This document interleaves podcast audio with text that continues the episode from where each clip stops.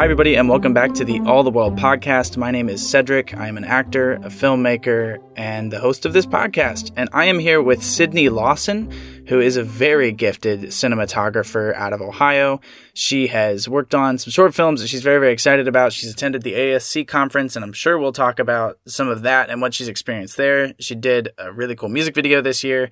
She is up and coming. She has worked with some really cool stuff, and I just think she's a neat human. So you're going to listen to her talk, and it's going to be dope. Sydney, say hi. Hello, happy to be here. I'm glad to have you. Uh, let's just start with with this. Why cinematography? What got you into this world of of working with cameras and and shots? Well, I grew up always loving my parents' VHS video camera, and I loved getting to see what that could do. I always made my friends and my sisters act for me in the projects that we were doing. So I had this love, and then I didn't realize until college actually that this is something you could make a career out of. If you're not in Hollywood or LA, you could still do it. So then I fell in love with just the concept of filmmaking and realized that's what I wanted to study and pursue. And then I had a job on campus as a videographer and that's where I actually got to work with DSLR cameras. I'd never experienced those before, couldn't afford them. I got to use interchangeable lenses, and I fell in love with the possibility of what the camera could do. Uh, I think I used a nifty 50, a 50 millimeter lens there, and I was able to open up the aperture and get a blurry background. And I was like, wow, I've never, I've never experienced that before.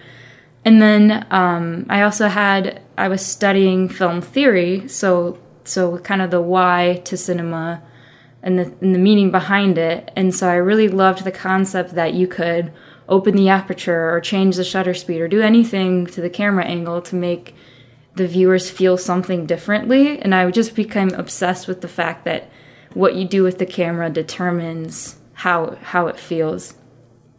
Um, and I'm also a very sensitive and emotional person, so I love just like creating feeling for the viewer and being able to to have that experience. Um, I also like am not a person who likes to be in front of the camera, so I love to be behind the camera, and I like to figure things out technically a little bit. So I think that's why why the camera industry and the camera side of things for me. So.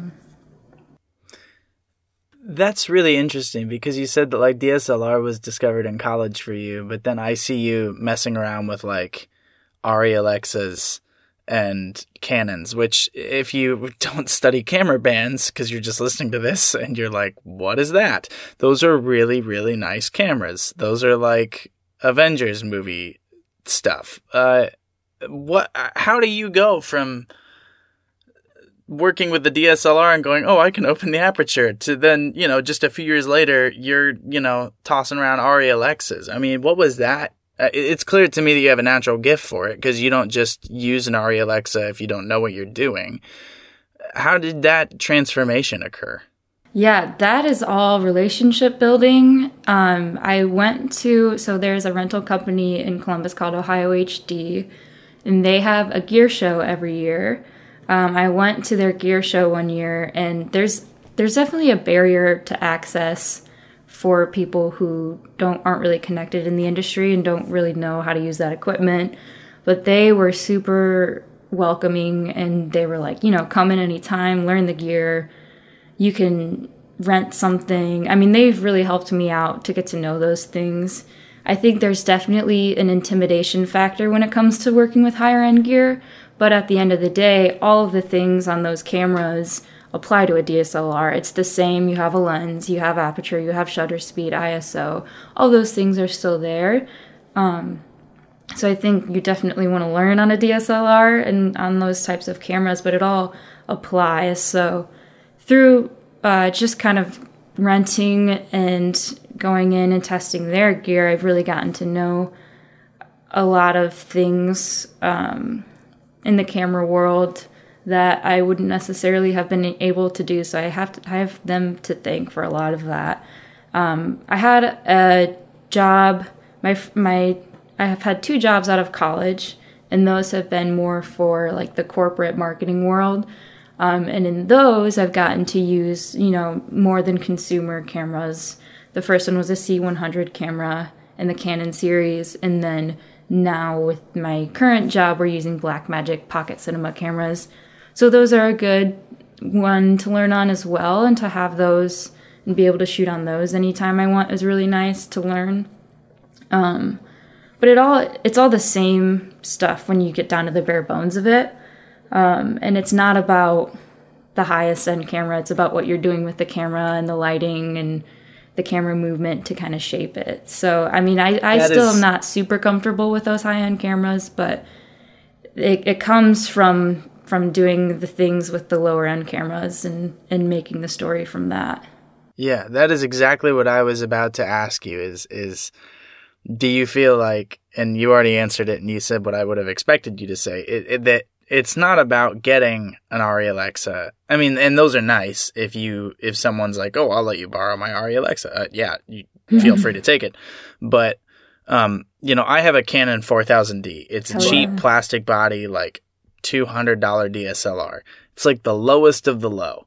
Um, but if I'm focusing on my lighting and on my audio and on how I'm framing things. And if I'm, you know, I was gifted an 85 millimeter lens, uh, which is dope.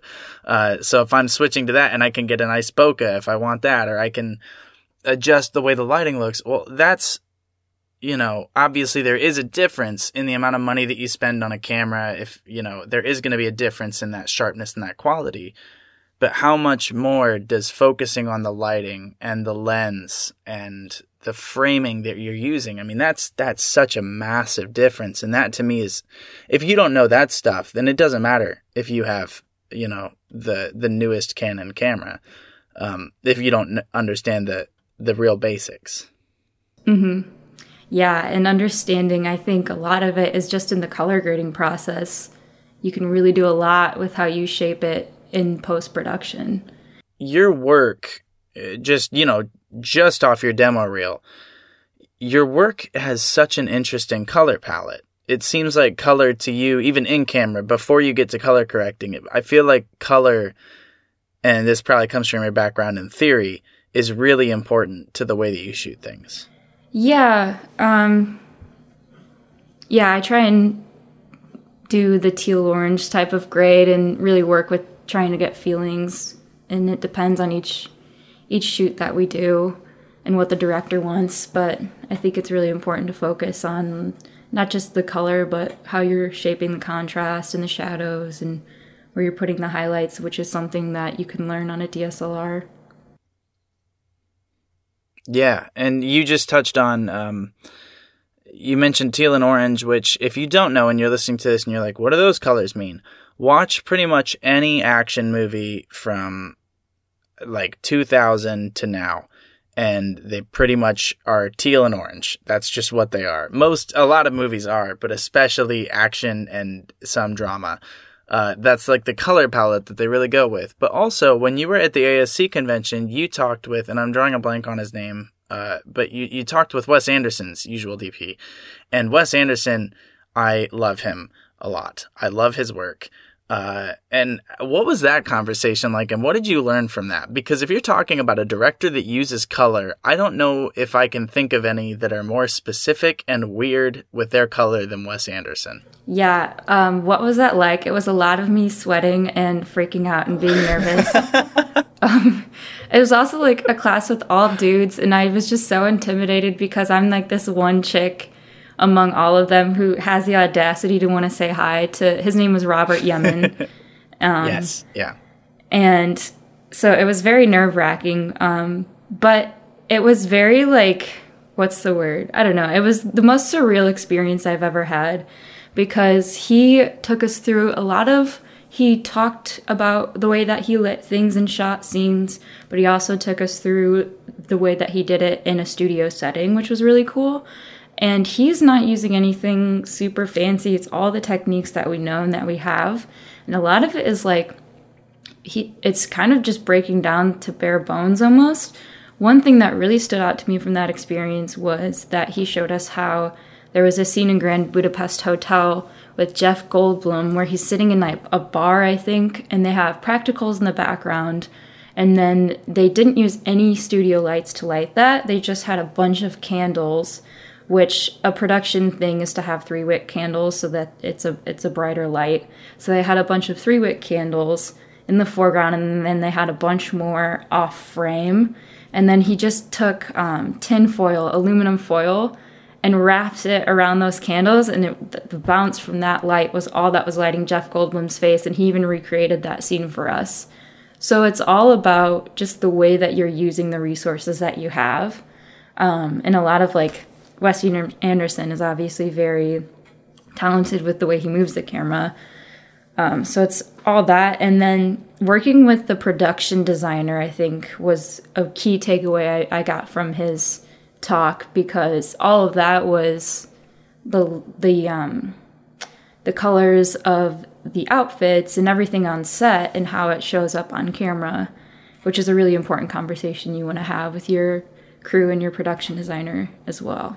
Uh, right, because costume and the way that the costume, you know, maybe it is complementary to the set, or maybe it's monochromatic to the set. Maybe it's the same color. Maybe it's within the color scheme. Maybe it directly contradicts the color scheme. But then the colors that you're pulling into the camera that you're kind of focusing on, that's a whole other area. So you're right, walking hand in hand with the production designer and figuring out with the director, well, what mood are we going for? You know, do you are you sure you want her wearing red because the scene's very green and that means a particular thing? You know, it, that's that's a really really important conversation. And I, honestly, yes, Wes Anderson, the way he moves the camera is amazing, but just the color palettes of watching his films. If you have not seen a Wes Anderson film and you're listening to this, watch it and you might hate it. Uh, I feel like they are very eclectic and it's something you either really like or you don't. I love it. Um, but I guarantee you'll learn something. So I can't imagine what that conversation must have been like because those films are so brilliantly shot. Um, walk me through, you know, you get the script. Um, let's say someone hires you and they want you to shoot their film, uh, and you get the script. What, what's your process? What do you do? You get the script. What happens? Yeah. Uh, first, I want to read through it at least a couple times, not from the cinematography lens, just from the lens of a viewer and really get to know the story. Um, and then I want to start to think a little bit more about how we want to film it. But before I really dive into that, I want to have a conversation with the director because they have the vision and I'm here to support that and kind of bring suggestions suggestions to that process. So I really before I start to dive into my own headspace of how I want it to look, I really want to talk to the director because they might have something totally different in mind. I want to have an idea for how how I think it feels, but I really want to have that conversation first. And then from there, they'll give me a lot of what they want the mood to be and how they want it to feel. I've worked with people who are, so I shot a short film this summer with Donovan Edwards. He's super talented coming out of Columbus. We shot a short film called Lavender Boy, and he comes from a filmmaking background, so he has a really uh, robust vision for how he wants it to look, and even the camera style and the shot style. He wanted to do a handheld documentary feel. Um, and that was a really neat process because he knew so much of what he wanted his vision to be. So I really got to work with him to be like, okay, well, what if we, what if we did still for this scene, so that it feels this way, and then documentary and the interview process because it's more immediate. So all that is to say that with that experience, our process was very much me working with him to uh, facilitate his really strong vision for other people, they're not as they're more of the actor side and they're more the writing side and they don't as much know like that they want it to feel this certain way with the lenses. So I'll bring more suggestions in those processes. And then from there, we will uh, this, the director usually comes up with the storyboard and, and those types of things, the shot list, and I'll bring some references. Some we I really want to have still frames as references so that we can both be on the same page. There's this um, website called Shot Deck, which I love Shot Deck. I spend yes, so much time on Shot Deck.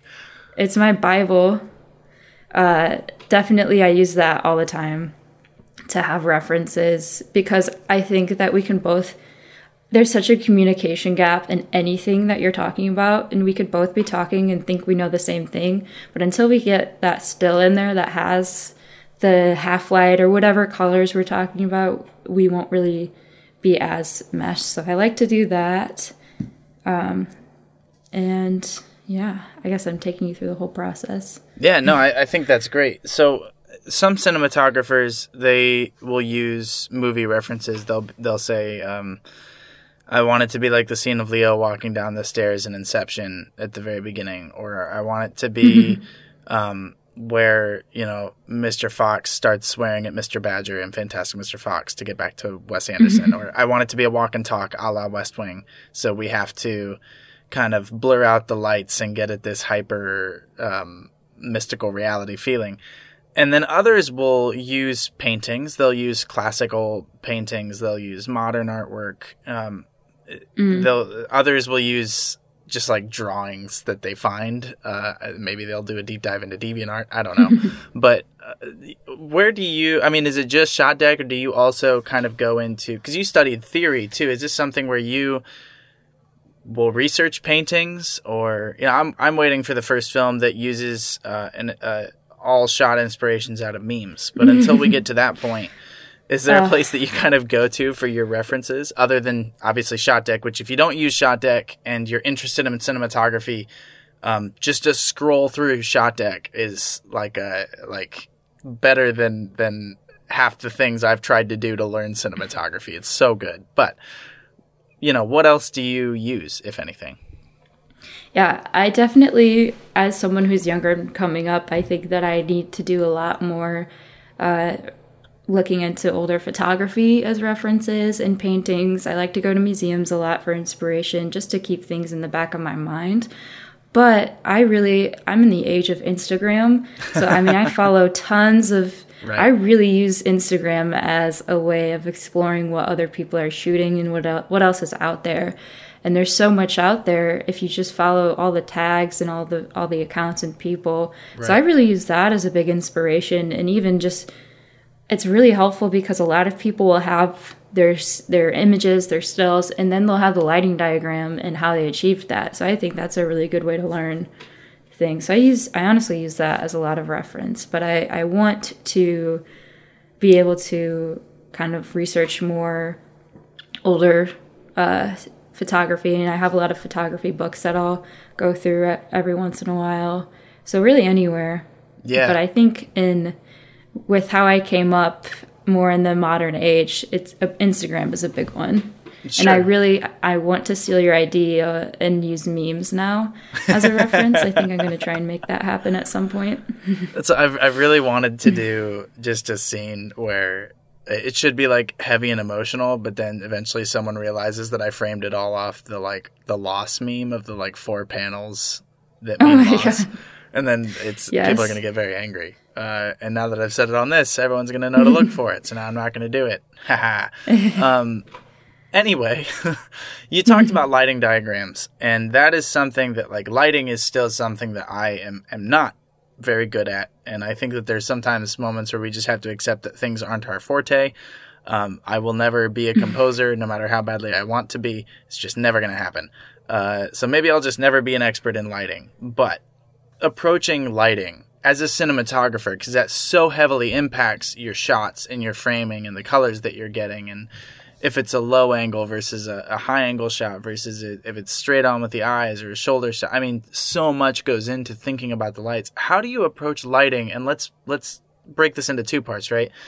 On like an indie shoot where you know maybe you just have a day to get everything versus like a, a corporate shoot where maybe you still have a day to get everything, but maybe there's more money, but also more pressure? I mean, how how does your approach differ from project to project to get the lighting that you want? Yeah, a lot of the corporate shoots or the corporate world uh, is having as many references as you can, doing test shoots maybe even. Um, you're to probably want to do that for the indie world, but you might not have as much of a budget or time. But it is really having as much references as you can because, I mean, that's your client and they want it to look exactly how they want it to look. So you, you got to nail that. Um, for the indie world, it is a lot of using the resources that you have. You're, you're still to want to work with your director to try and get what they want, but a lot of it is going to be okay, we're shooting three to four scenes this day in one day uh, in two to three locations. So we're really we're gonna have one hour to set everything up. We're gonna really want to work with what we have there, and a lot of that is making sure you're timing the shoot well. If you want to shoot something during golden hour, that's great, but you mm. really need to time that out well and and take advantage of what resources that you do have. And if there's anything I know about indie shoots, it's that everybody wants to shoot during golden hour. Yes. Mm-hmm. For my my day job, it's it's I'm lucky to have a nine to five thing uh, in nonprofit philanthropy. Um, but a lot of times I'm suggesting, okay, well, why don't we shoot this at sunset? I'll just stay late. And everyone's like, oh, we want to wrap by five. We don't want to. I mean, they have right. families and kids. they don't want to stay. And I'm like, oh, I just want to shoot this scene at sunset. So that's definitely a struggle. But just green screen it. It'll be fine. There you go. Uh, so someone's listening to this and they want to get into cinematography. They're gonna buy, you know, the the DSLR that I mentioned earlier, which, by the way, is a great starter camera if you don't have a lot of money, because film equipment is so expensive. Mm-hmm. It's so expensive. You'll be like, "Oh, what lights can I get on a budget?" And they'll be like, "Great budget lights. Here's one for just five hundred dollars." And you're like, "I don't think you know what budget means." um, if if someone was gonna buy like a cheap DSLR, like a two hundred dollar camera, and they had let's say fifty dollars left over, and and they were gonna get one thing, one piece of equipment that is gonna help them with learning cinematography and getting better. What would you argue that one piece of equipment should be? What would you recommend? I'm asking this for a friend, and that friend is me. Uh, what would that piece of equipment be? do what do they have already?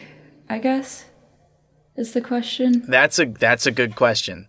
So let's say that they have um, some nice warm toned lamps that they can use for lighting. Now they're not film lamps, but they can work in a pinch. Uh, for sure, yeah, they're better than not having any lighting at all. Mm-hmm. Um, let's say that they have they've done some research and they know about say a negative fill which can help darken a, a, shot if you're trying to get something mm-hmm. and and they know about diffusers so maybe they got a cheap shower curtain uh, or something like that. But you know maybe they want to amp that up so maybe the answer is get a better diffuser than that. But let's let's they have the most basic stuff that's just around the house.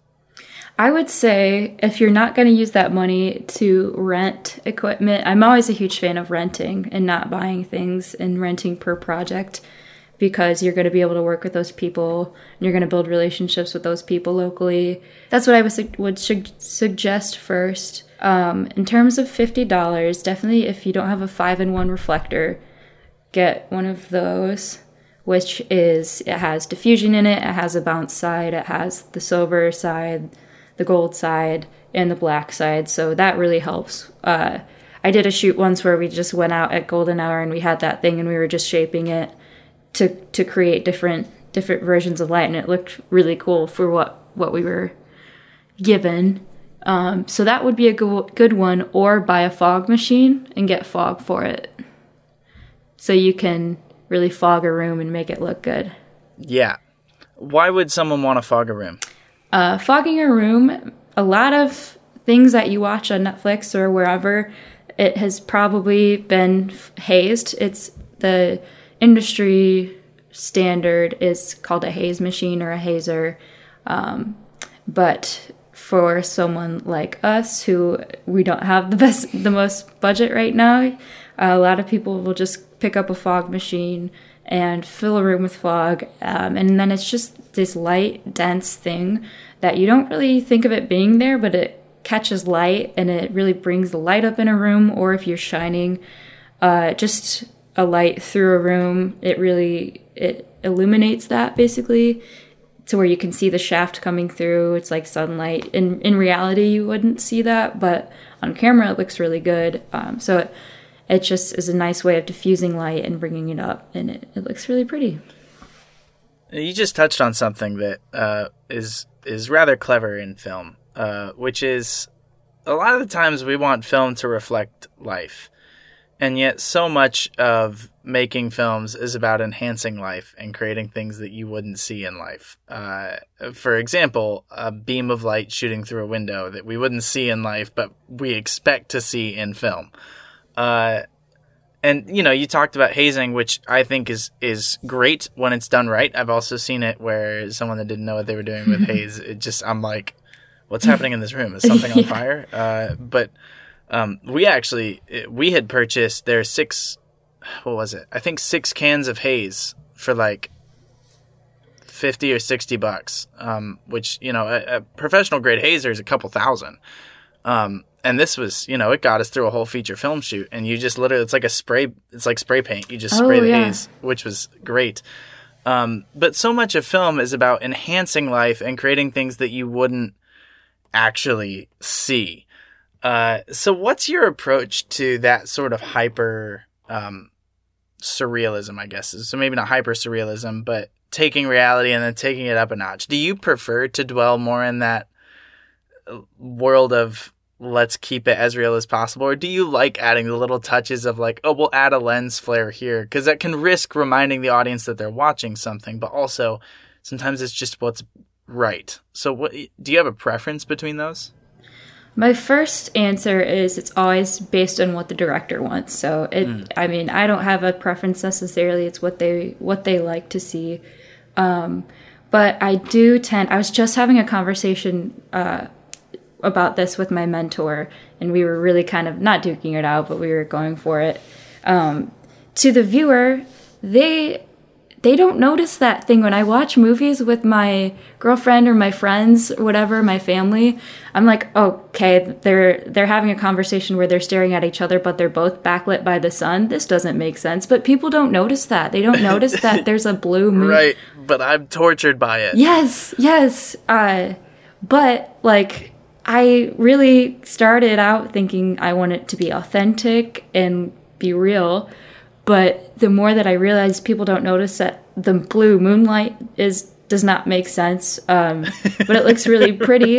the moonlight's not blue, yeah. but it's what we make it look like in yeah. movies. Uh, right. So I am more and more a fan of just making it look pretty. And if it's, you know, like the moon is not as bright as those like Riverdale TV shows make it make it seem, but you don't think of that as a viewer. So I'm more a fan right. of just making it look pretty uh, and cheating cheating your way to the top. Boy, you just used so many really excellent examples, and as as several people have said before, uh, if people are starting to notice that, you already lost them. Mm-hmm. So you know you might as well lose them again. Yeah. Um, two other questions for you before we wrap up that I'm really intrigued by your answers. And the first you you've already kind of touched on. Film in general is a very male world. Um, but in particular, when you're coming into cameras specifically, it is a very male dominated area of the industry. And I have been very, very lucky in my career to have worked with several female DPs and camera ops um, who have been incredible. And so I am always like, yes, please, let's have this happen. Let's keep going with this.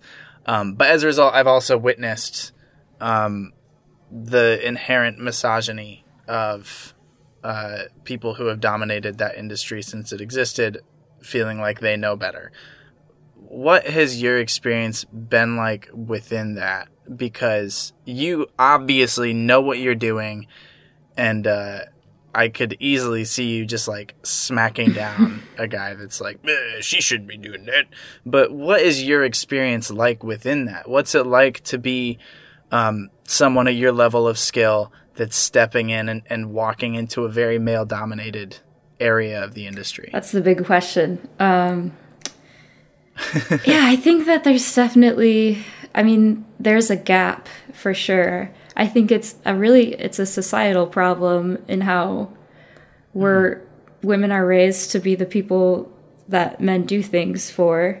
Um, so I think it I recognize that it's not just like the people in the industry because a lot of people in the industry are really awesome people that I've had the pleasure of working sure. with and they really want to help you out. So I think it's it's definitely a societal problem about how where how um, boys in the classroom are told to move the, the desks, uh, whereas women are just told hmm. to sit back and watch them do it. Um, but in my experience in the industry, I also definitely noticed that there are people who are really into the tech side of things, and there are people who not, who are not. So a lot of it is just working with people if you don't know something, I think that there's a there's a lot of pressure if you don't know something to fake it and and make it seem like you do, and I think that is a very toxic trait. Uh, not saying that it's hmm. a guy thing. I think it's a human thing, but I think there's a lot of like people are afraid to step back and ask questions if they don't know something. So I mean, I've asked a lot of questions to get to where I'm at and to learn things. I still have a lot more questions and a lot more things to learn, but I think it can be very intimidating walking in those rooms, especially if they're mostly men and you're not a man. Um, right. So I think the important thing is to not be intimidated. Have the things that you that motivate you. It's it it does get discouraging, but seeing people like Rachel Morrison and Natasha Braier and all the women who are DPs and behind the set, uh, I think that definitely motivates me when I get discouraged. So having those things, um, but the most important thing is that when we're working on sets, we're working with other people, and it's really hard to work with humans if if mm. you're not aware of your own things you have going on with your mental health or whatever else is going on. So, I think learning how to work with others in a group project is a really important thing too. That was such a good answer. Wow. I mean, you, I yeah, like I vomited that. something you said there that's like so true, but so easily forgotten.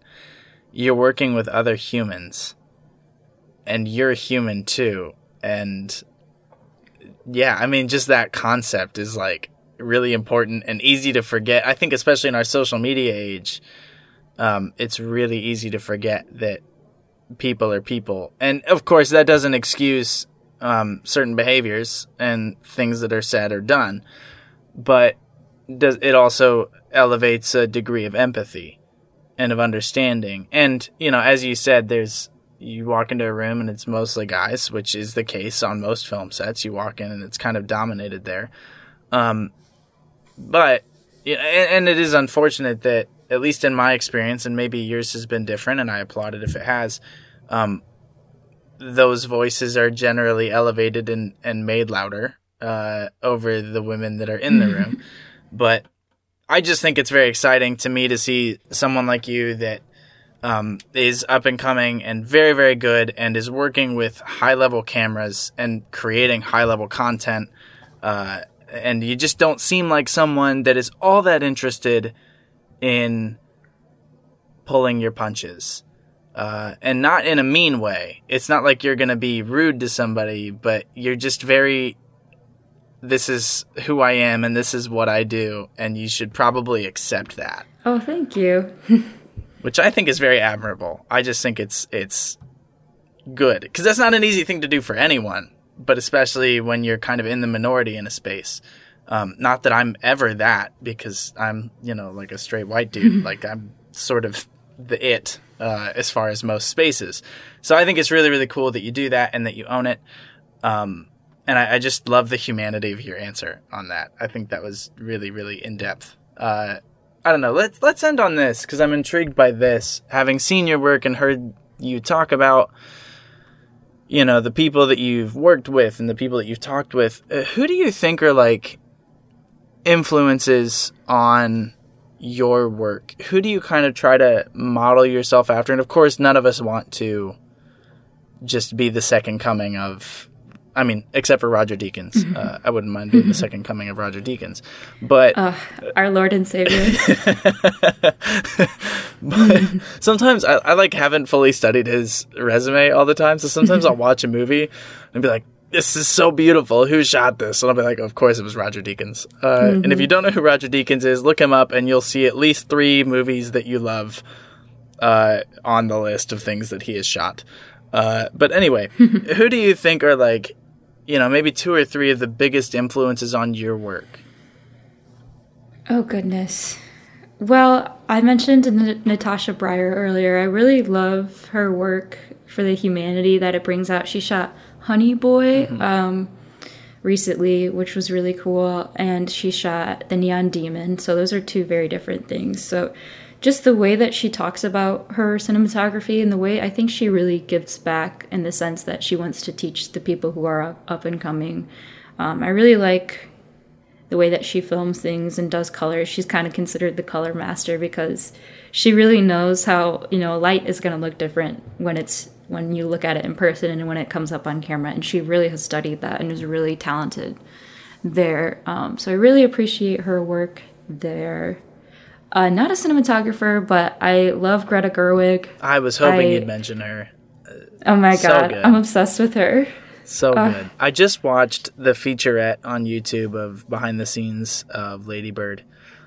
And just the sequence of uh, oh my gosh, what's his name? Lucas Hedges and uh, I'm always gonna butcher her name. Shirsha? Saoirse, I think. Saoirse. Um Ronan just running around the garden and Greta Gerwig would be like, Go left, go right, Yes. fall on the ground. Like as an actor, that's so freeing and it was fun to watch. But yes, anyway, sorry, you were talking. Greta Gerwig. No, no. I love I love talking about that. She she's an actor, so she knows how to work with actors very well.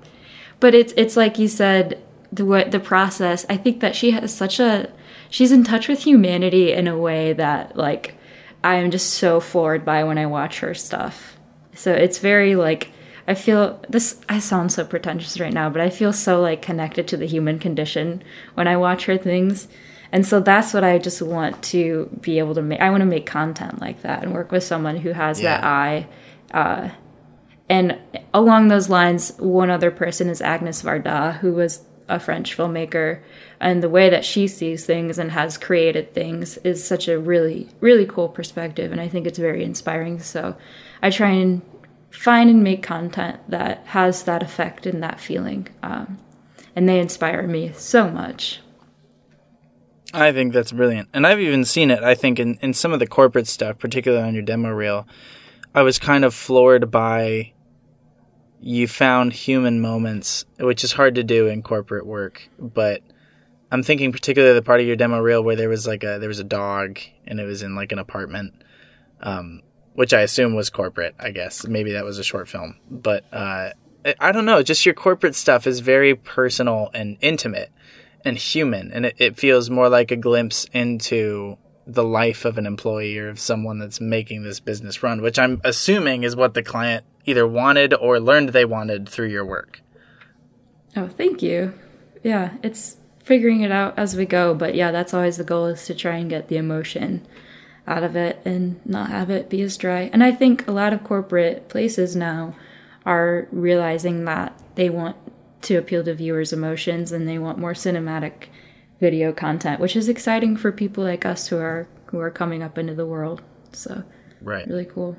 I think that's just about going to do it for us uh, thank you so much for coming on the show it was a pleasure to talk with you i really enjoy your work i cannot wait to see what's ahead for you i think you have a very very long career Thank you so much. Oh, that means so much. Well, thank you for being on. It's it really has been a pleasure, uh, and I'm excited for all that.